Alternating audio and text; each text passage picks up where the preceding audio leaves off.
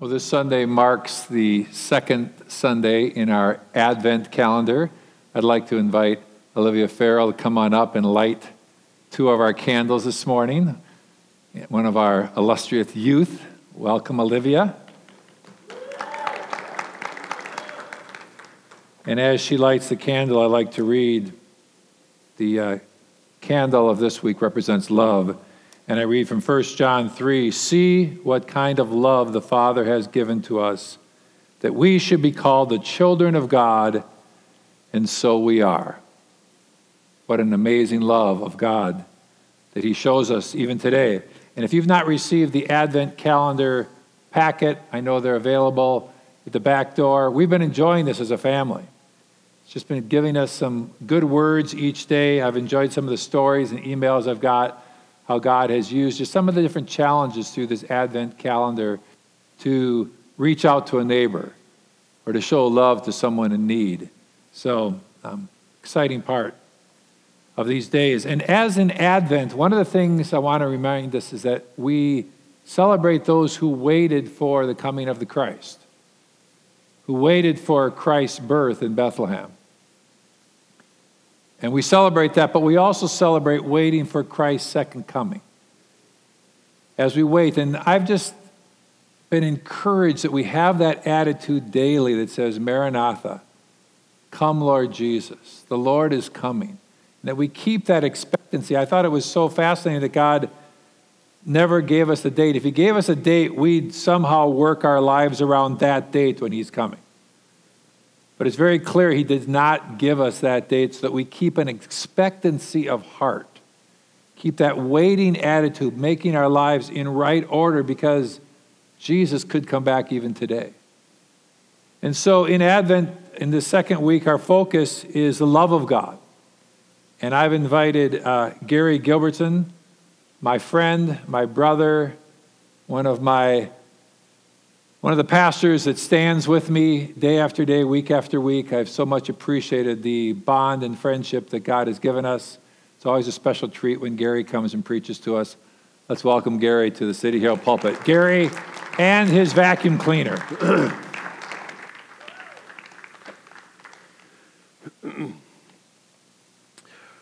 Raindrops on roses and whiskers on kittens bright copper kettles, and warm woolen mittens, brown paper packages wrapped up with strings. These are some of my favorite things. Well, Julie Andrews, I've got some other favorite things that don't match that at all. This vacuum cleaner, I just love it. And I could sell this stuff, Shugu. I love it. And, um, and Dawn Power Wash. I just went and bought a dozen of these. I cleared the shelf of all, I cleared it of all the um, refills. My wife introduced me. I love her too. Um, but these things, oh, and my shirt. Kent used to wear this. But I told him I loved it. And so I found it wrapped up. And by the way, I, I noticed you got some new shoes that I really like.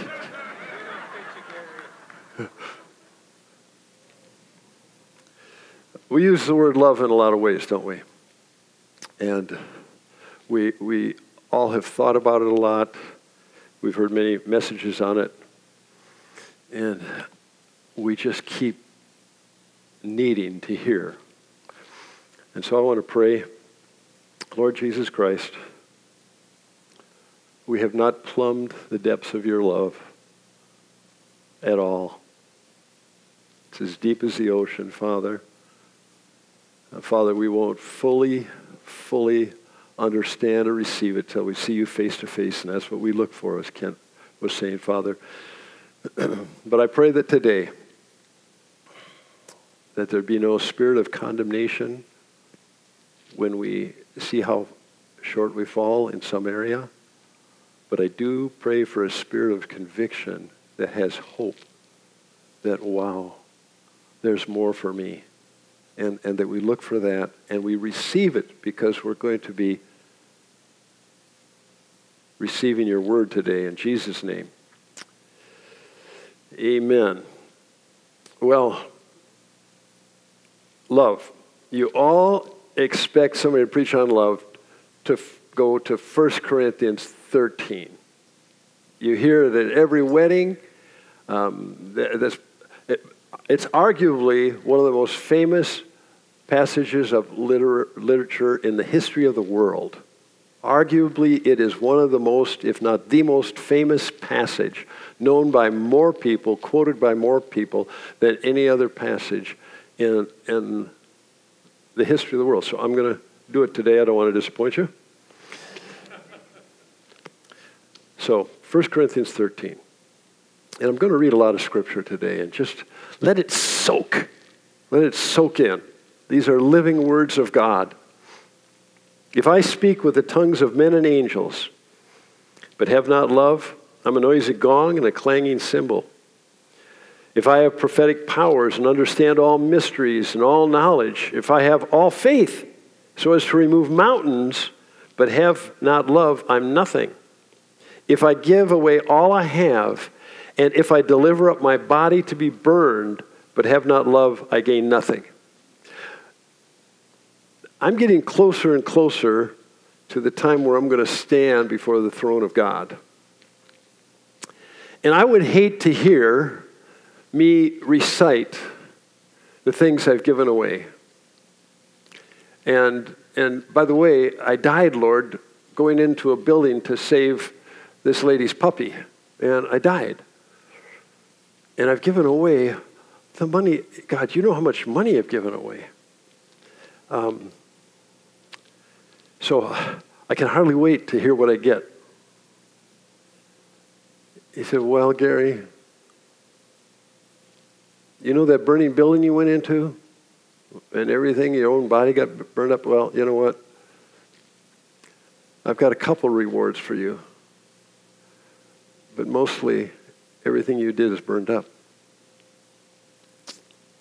You know, we could have a lot of gifts, and we exercise those gifts. We could be a, a preacher, we could be a vacuum, a vacuum salesman, we could, we could do a lot of things. We could, we could give a lot of money to the church, get this debt down. But God says, if you don't have love, there's nothing. You know, we honor people for their gifts.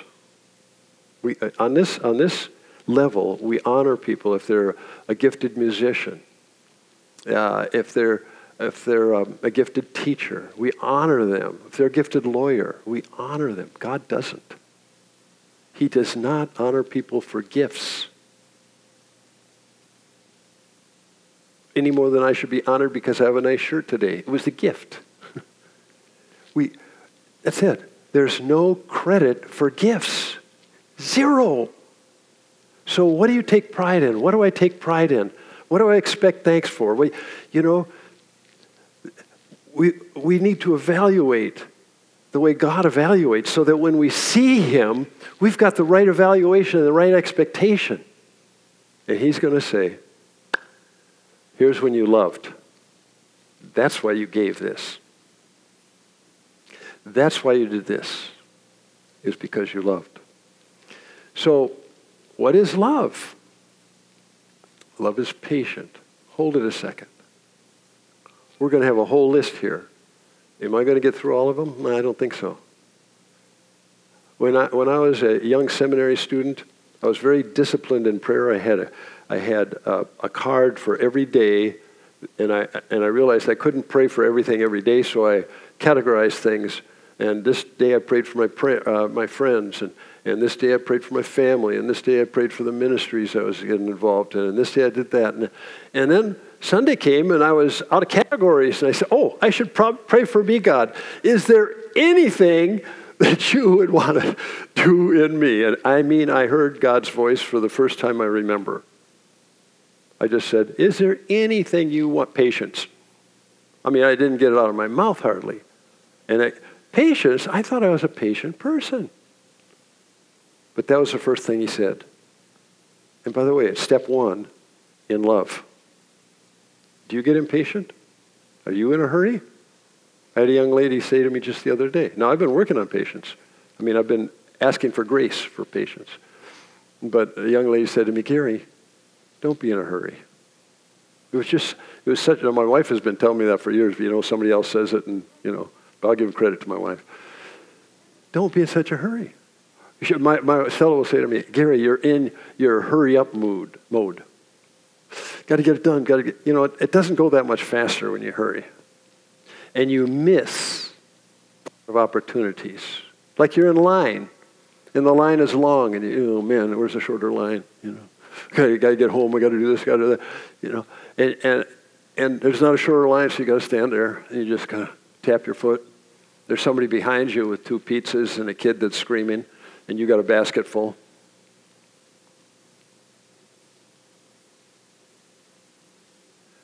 Ma'am, you want to you want to go ahead of me? Oh, oh thank you. Uh, somebody needs to get in line on the highway. Now, these are just little things, but they're evidence of how we are. Are you impatient on the road? Start praying for grace of God that you can let that person on and you don't have to beat them.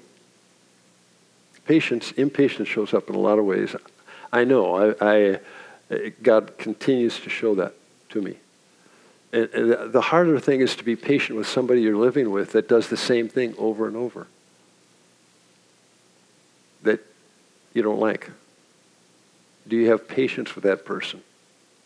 One time, a man that was living with us for a time down in Dallas, he was trying to explain something to me, and I was just on the map, and I was just sitting there, come on, you know, like this. And he started preaching to me. I mean, I didn't, I didn't think I, I don't think he knew how impatient I was getting with him because he was scratching his head and said, well, no, maybe you should take a left. Oh, you know, he was going on. Oh, come on, just. And he said, you know, you know, Gary, uh, the thing about patience is, is, you know, when you're patient with others, God is patient with you, and and otherwise He has to put you through things where people are impatient when you are struggling with something. And I really don't think he saw what it was doing. He just started preaching to me. He was kind of a preacher and just started saying that stuff. And I never forgot that. You know, do you want people to be patient with you and your weaknesses and your mistakes and all that? Then love, love is patient. And for 20 years, I didn't hear God say anything else about, about uh, love. About 20 years. And then I went to buy a trick that absolutely terrorized young ladies and women because it was it said snake eggs careful danger and on the inside it had a, a, a rubber band wrapped thing that if you released it it went in the envelope like something inside oh, it was one of the most fun gags I'd ever seen. I mean, and I lost one. I had one for years, and then I lost it. And I'm in this store, and I see an and I said, Oh, there it is. And I went to buy it. And uh, do you ever hear God clear his throat? what? What? Two bucks. It's not a waste of money. And I heard so clearly, it's not kind. After 20 years, he started working on kindness. 20 years. You know why I'm getting, I've lived this long because I have got eight more to go through, something like that. And God is getting, He's patient with me. Love is kind. Love does not envy. Uh, I don't want your shoes. Uh, I'm just glad they look so good on you. Okay? He doesn't boast. Oh, by the way, envy. I was um, in Dallas, and Stella and I had uh, been married about a year, something like that. And uh, I had just found out that God talks to people. Uh, he also that He talks through people. Prophecy. I'd never, in my seminary years, I'd never come across all that stuff. And God just started opening my mind and my heart and telling me, "You can do it." Well, I hadn't done it, but then one day we had two Afro American neighbors, these two ladies, Renell and Ethel. They were just sweet as could be. And they knew the Lord. And uh, they came over to our apartment, and, um, and we were just sitting there talking about Jesus. I thought the Lord said, prophesy to everybody. Well, I hadn't done that before. But I went over to uh, Ethel and I said something like this You need to go back to your husband. And I said, Oh, she didn't like that prophecy. I said, Anyways, oh boy, God, this is kind of dangerous stuff. Then I went to Raynell and I had something for Raynell, and then I prophesied very carefully over my wife. But, but then, then I found my hand going like this. And I said out loud, My son, you have a spirit of jealousy. Wow is right. You know, I didn't see it. I'd never, I'd never suspected that of myself. You know, there's so many things about how we behave and how we think that we're just ignorant of, or we excuse it, or we know it and we think it's no big deal. It's a big deal. So that's God's been working on that. Uh, don't boast. I just love to name drop. Do you like that? I just, I just love it when people know how many people I know, and oh, I know them, and and oh, no, Pastor Kent and I just had lunch. He, you know, I I kind of advise him on things, you know. Don't you love that kind of thing? Oh, I just love to name drop, but there it goes. Love does not boast. It's not arrogant. And my wife is always telling me how humble I am, so I don't have to work on that one not rude. It doesn't insist on its own way. Ah! I just lost one of those. I love real Christmas trees. The smell, mmm. I just love them. And dear friend gave us one uh, again this year, and I just, but Stella, would prefer a smaller one this year an artificial one. And I, oh man, I got a call from the neighbor. Hey Gary, last year you said you had an extra Christmas tree, and we didn't couldn't use it last year. Uh, do you have another one this year? I said, nope. Hmm. Then you know what happened. So I just put up the artificial tree yesterday. The neighbors next door, they said, oh, the kids just love the tree, you know. That's great. I, I have to work on not insisting on my own way. Didn't ins- so that uh, Lord help me with all of these. Uh, does not rejoice at wrongdoing, but rejoices in the truth. Loves. A love bears all things. And by the way, that word uh, is an interesting one because later on it says it believes all things, hopes all things, endures all things. Okay, how is bearing all things different from enduring all things? Well, I looked that up a little bit, and it actually means cover. The, the Greek word there is the first definition is covers all things. And I think, you know, I have, especially in the past, loved to be in the know on the, on the things that people do wrong. I, I love, well, I knew that about, you know, or maybe you didn't know this, you know. I would, of my old man, would love to know all the bad things that people are involved in. But the Bible says love covers. Love covers it. Love covers it.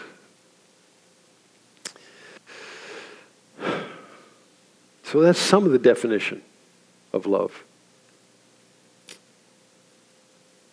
Isn't it a strange statement? I mean, some, some statements are so big that you don't know what to do with them.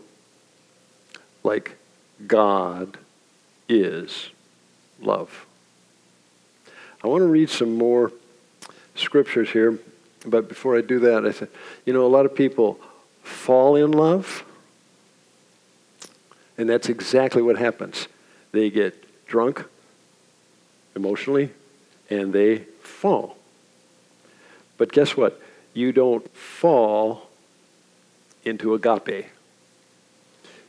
You fall into eros. But you don't fall into agape. You choose it. And you do it. And it comes after you fall in love, then you often learn to love. But it's something that you learn. It's something that you receive the grace of God for. But that's where the world is so distorted and mistaken. They think they have, we think we have a good feeling towards somebody, and that's love. Do you know that the mafia has good feelings for their family?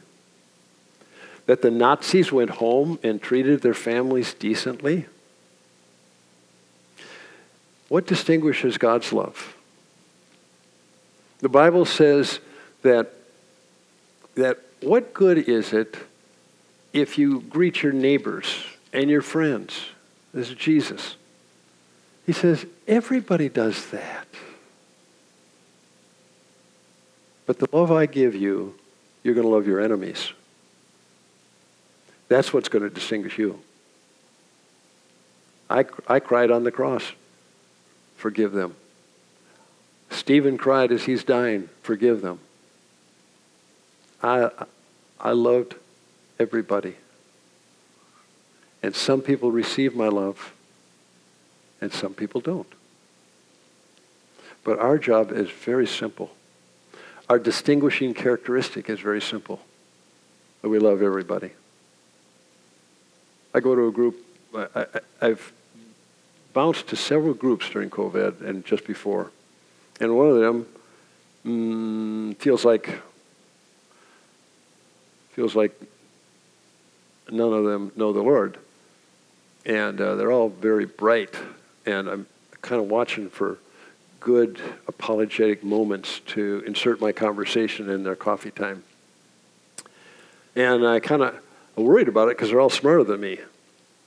Uh, and I, on the way one, there one day, I said, I thought God said very clearly, Gary, love them. Love them. That made my job a lot simpler, a lot more simple. And I do give the apologetic answers to some of the things they're debating about. I do do that. But my main job, and that should be part of it, not to win an argument, but to win their heart and, and see them experience the love of God. Um, all things work together for good to those who love the Lord, to those. It, everything doesn't work for good. COVID's not going to work for your good if you don't love the Lord. But it is, if you love the Lord, two things, and are called according to his purpose. You know what he wants, you seek him for his will, and you love him, and that's why you seek him. Love and obedience. So I was having the most awful time getting uh, a, um, a cartridge. Uh, uh, it wasn't the cartridge that was made by the um, company, brother, and, and, I bought offline, you know, a second, you know. They said it'll work. Well, it wasn't working. So I called the company, and they said, okay, well, we'll get you to a tech technician. So I went all the way to India on my phone, and I, I got a fellow in India, and um, he said, "How can I help you, sir?" He was very, very flat. You know, it didn't didn't look like anybody was interested in more conversation at all. But he was able to help me, and I thanked him, and I said, "Boy, that's great." And then, like many people do online, they'll say, "Is there anything else I can help you with, sir?" And 100% of the time now, I'll say, Well, yes, there is. Can you tell me the meaning of life? And there's always a little pause and then a little chuckle, and usually, well, I, I don't know that yet. And I'll say something like, What? The meaning of life. Isn't that one of the most important things in the world to know? And they said, Yeah, okay, let me give you a chance. It's to be happy and to love your family. So that's, that's certainly a wonderful thing. But there's a lot of people that don't have those opportunities, and, and you know, they can still have meaning. I said, Let me try this one. This is something somebody told me once. If you don't love God and love people, in the end, your life will be meaningless. Little silence. You know, I agree with that. Of course, it's what the Lord said. Two commandments. This whole book hangs on two commandments Love the Lord your God with all your heart, soul, mind, and strength, and love your neighbor as yourself. If you do those two things and you find out the details of how that's worked out, that's the message. That's God's commandment to us. So this man who seemed very, um, very flat, he said, um, "Well, that, that's that's interesting. Um, thank you for sharing that." I said, uh, "I assume that you're," and and his demeanor changed. This is this is just one example, but I mean, Stella could tell you, almost daily I say I do this with people, and uh, I said, um, "I assume you're Hindu. Is that correct?" He said, "Yes, that's right." That's right. I said, and you believe in, the Hindus believe in a person named Jesus that he is really a good person, right? He said, yes, we do. I said, well, can I tell you what he really came to do? And I explained um, what I carry around all the time, and I brought them for anybody that wants to take them. I call it a ticket to heaven. It's 15 words. I've done that before here, but I brought some more again today. I said, can I explain what Jesus came to do? And I just told him about the love of God and what Jesus did. And he said, and we talked about 15 minutes, you know, maybe more. I don't want to exaggerate. I'm an evangelist, so, you know, we're prone to do that. But it, seemed, it, it seemed longer than 15 minutes, but I'll say 15. It was that at least. And at the end, this is what he said. He said, Mr. Gilbertson, you have no idea what this has meant to me. You have touched the bottom of my heart. And I've had other people say, oh my goodness, that made my day. Oh, the people are so hungry for the love of God. And, and we know it. We know it. We need to share it. Peter thought he loved the Lord. And he did. But he denied him three times. And I want to read what Peter uh,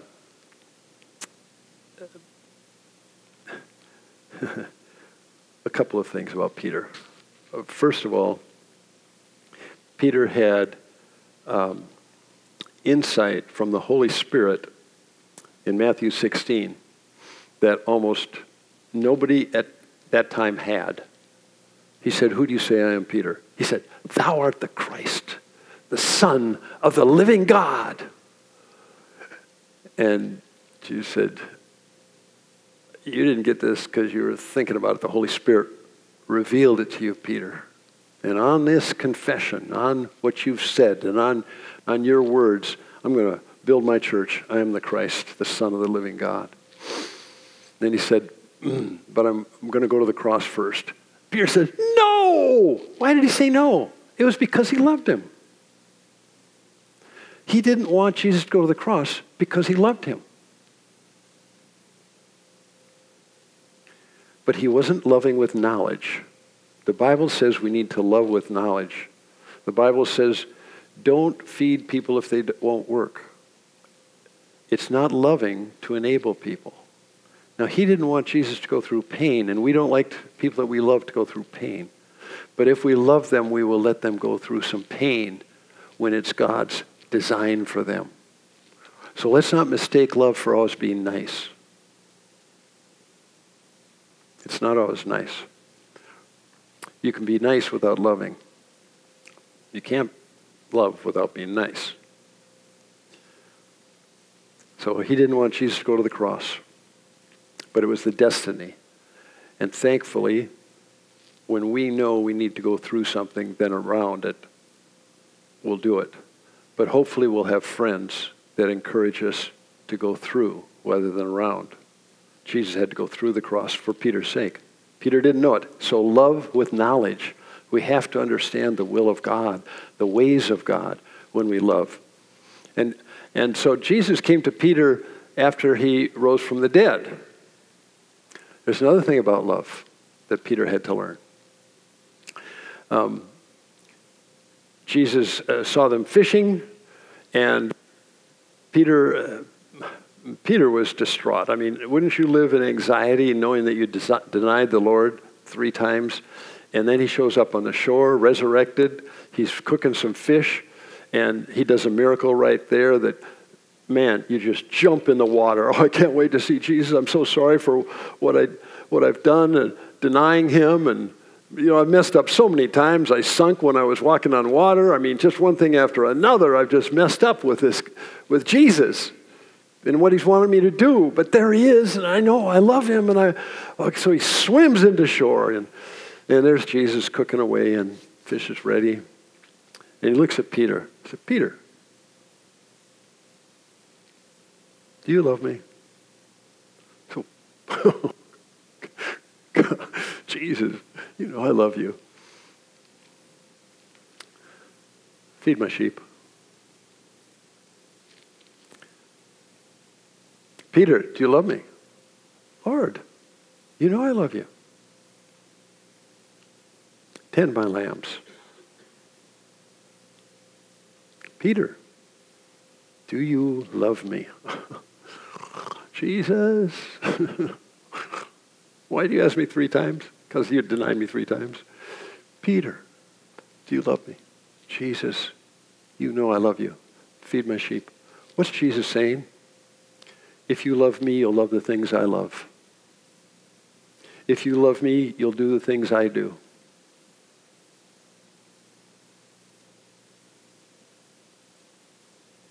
Love has action. Love has action. First John, I to read this to you because it has a lot to it. By this we know love. He laid down his life for us. We ought to lay down our lives for our brothers. But if anyone has the world's goods and sees his brother in need, yet closes his heart against him, how does God's love abide in him? Little children, let us not love in word or talk, but in deed and truth. I often hear people say, I know they, they love the Lord, but, and I say, and sometimes I'll say it out loud, no, they don't. Because they're not forgiving people. They don't love the Lord. That's why pamper something like that? Why, why use a word incorrectly from what God wants? Love has action to it. Love always has an action. It might be taking time to write a letter.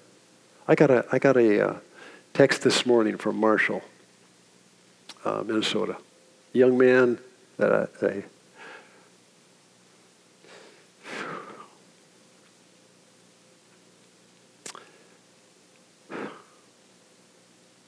one of God's sheep that I tended for a bit. And he took time to text me this morning. He said, Gary, I was just having devotions this morning. And I remember times in college. I'm so grateful for what you did. And he took time. His love for me took an action to it. And that meant the world this morning to encourage me when I'm, man, what am I going to say up there? I'm going to flub it up. Am I going to forget this and that? And, you know, but that encouragement, it came just right. Love without action is not love. And sometimes that love is the word to say it to somebody. That's the action sometimes. Do you want uh, to? There's one more verse, one more scripture, part of 1 Corinthians 13, that is rarely read because it's the first part of 14. And it says, pursue love. What is our pursuit? How do we spend our money, our time, and our affection? Do we spend it on love? Do all our actions think, is this a way I can show love? Or how can I show love in this situation? Is that what we pursue? How do we pursue love? It just says, do it, pursue it, make that the pursuit of your life.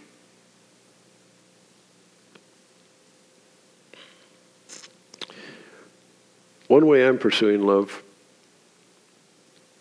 is looking for my sins. There was a woman in the scripture, she was immoral. well known for her immorality, well enough that everybody knew it. Jesus was having lunch with a bunch of church folks, Pharisees in the scripture. When I say church folks, that's not a condemnation on us or whatever, but just the religious people of that time. And this woman comes up behind him. He's laying down like this at a table, and she creeps up behind him. She sees he's at dinner with these Pharisees, and she starts crying. And she had long hair. She's wiping his feet, and she took probably thousands of dollars in today's money worth of oil and pours it on his feet and and wipes it and and it's I'm I'm almost embarrassed. I'm uncomfortable reading this passage because it says she's kissing his feet. And if I saw that, I'd be very uncomfortable. I really would. And Jesus had words of knowledge, so he knew. He wasn't reading his mind, he had words of knowledge. He knew what this one Pharisee was thinking. He said, Man, if Jesus knew who this woman was, obviously Jesus does not know what's happening around here. And he would not let this filthy woman do that to him. He says, Let me ask you a question. Oh, sure, go ahead. Uh, by the way, if, if Jesus asks you a question, he's not looking for the answer. He's looking for a revelation to you. He said, What if a guy had 10 bucks. And he said, oh, skip it. It's all right. And then somebody else had owed $10,000. And the same guy said, skip it. Who do you think would be, would love the forgiver more? I said, Well, one, I suppose the one who forgave the most or, or got forgiven the most. I said, that's right. You didn't wash my feet. You didn't give me water. You gave me no kiss when I came in. Those who are forgiven much love much. So, what's the secret? Know how rotten a sinner you are. And the more rotten you know you are, the more you'll love the Lord because you are rotten. At least Stella's husband is. That, that's me. You know, the older I get, the more I, I look back at my past and I think, oh my goodness, God, how could I have acted like that? How could I have done that? Now, another thing that shows the love of God is that you receive his forgiveness. You don't walk around guilty. That is not honoring to God. Sometimes we think, oh, if I just feel bad about what all bad things I did, then that's going to honor God. Well, it honors God for a moment. You should feel bad about it. But then if you don't lift your head, like David, after killing a man and, and taking his, well, committing adultery, then killing the husband, he said, he, he stood up strong and he said, Now I'm going to teach sinners their ways, um, your ways, God.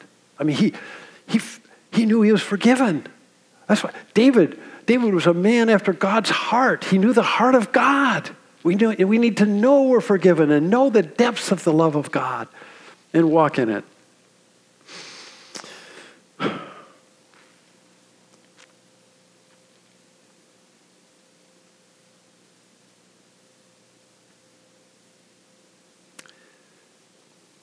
I had a wonderful experience in seminary uh, with a person I'm still in fellowship with, Paul Anderson. He was the first person that told me about tongues. I told him he probably had a demon. Um, he, he just listened patiently to me. But, uh, but there was something different about him. And I, uh, he fasted, he prayed, he acted like a Christian on the basketball court. I remember that. And most of the other seminarians didn't. And I thought, I, want to know this guy. So we got to be best friends. And, um, and we had a club together, Young Life Club. We started that. We just had a great time. And he told me the other day, I thought you were the leader of that. I said, No, I thought you were the leader. I mean, it, there was no competition, none. It was, it was wonderful. And I, I just had such a wonderful experience uh, leading these high school kids uh, to the Lord and discipling them with Paul. And uh, oh, it was wonderful. We had a young lady working with us, and, and the club was really successful. This is great. And um, then he went to another seminary, and I needed another person to work with. And this Mike Wood came, and he had a deep voice and was well spoken, and I thought this is going to be great. He told me he wanted to work with me. Well, it didn't take long before it was clear we did not love each other. And uh, one night we were in the car with Sarah, our girl worker. And it was a little Beetle, little Volkswagen Beetle. And I decided we got to face this because it was so obvious to the kids and everything. You know, when there's not love and leadership, mm, it's it can be felt. So, so I said, uh, Mike, um, might as well talk about this, but I can tell you don't like me. He said, That's kind of an understatement or something like that.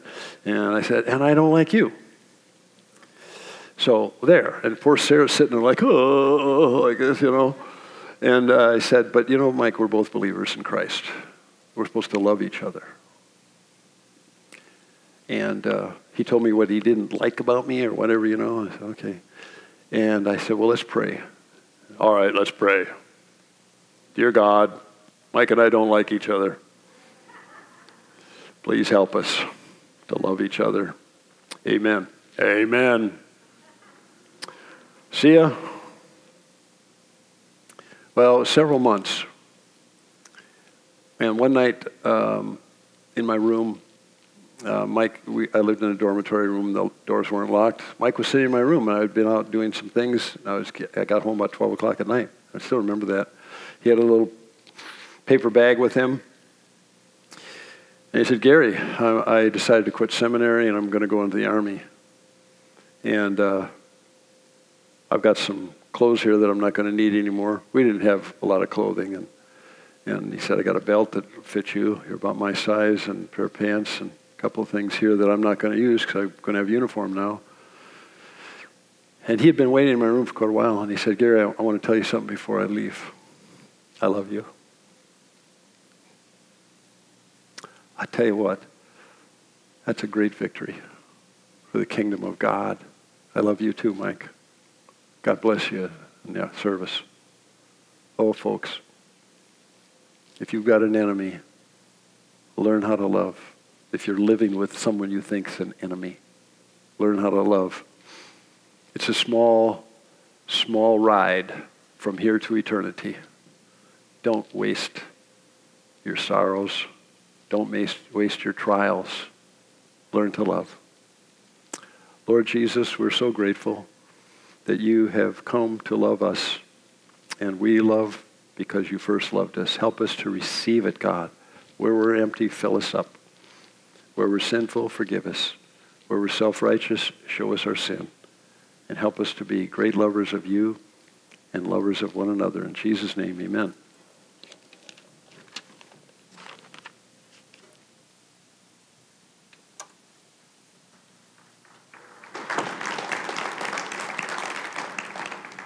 You know, when people come and join City Hill Church, we'll often ask them to tell us their testimony.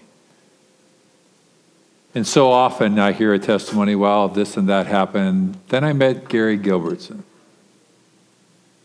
It's like that is a byline in many different testimonies of people who've been part of this church for years. And I know Gary has good theology. And I know Gary is a man that follows after the Lord, but I think probably what sets Gary as a man that has discipled so many is that he just loves people. He opens his home, Stella's good food, and Gary's late night talks. He just loves people. And it's hard to defend yourself from love, isn't it? You may defend yourself from a theology or a way of thinking, but love has a way of getting right down to the heart. And I pray that for each of us as we go through this Christmas season, that we would just say, Lord, teach me how to love well. Teach me how to love those who don't know you well. Teach me how to love those who disagree with my views or my stances or the things that I hold dear, Lord. Teach me how to be one that really loves well. Be a great thing for God to work into our heart. Be ready. If you really ask that prayer, God will challenge you, won't He? He'll challenge you to step out and to show love to people all around us. So, if you're our guest today, I'd love to meet with you out at the Welcome Center on the left hand side going out.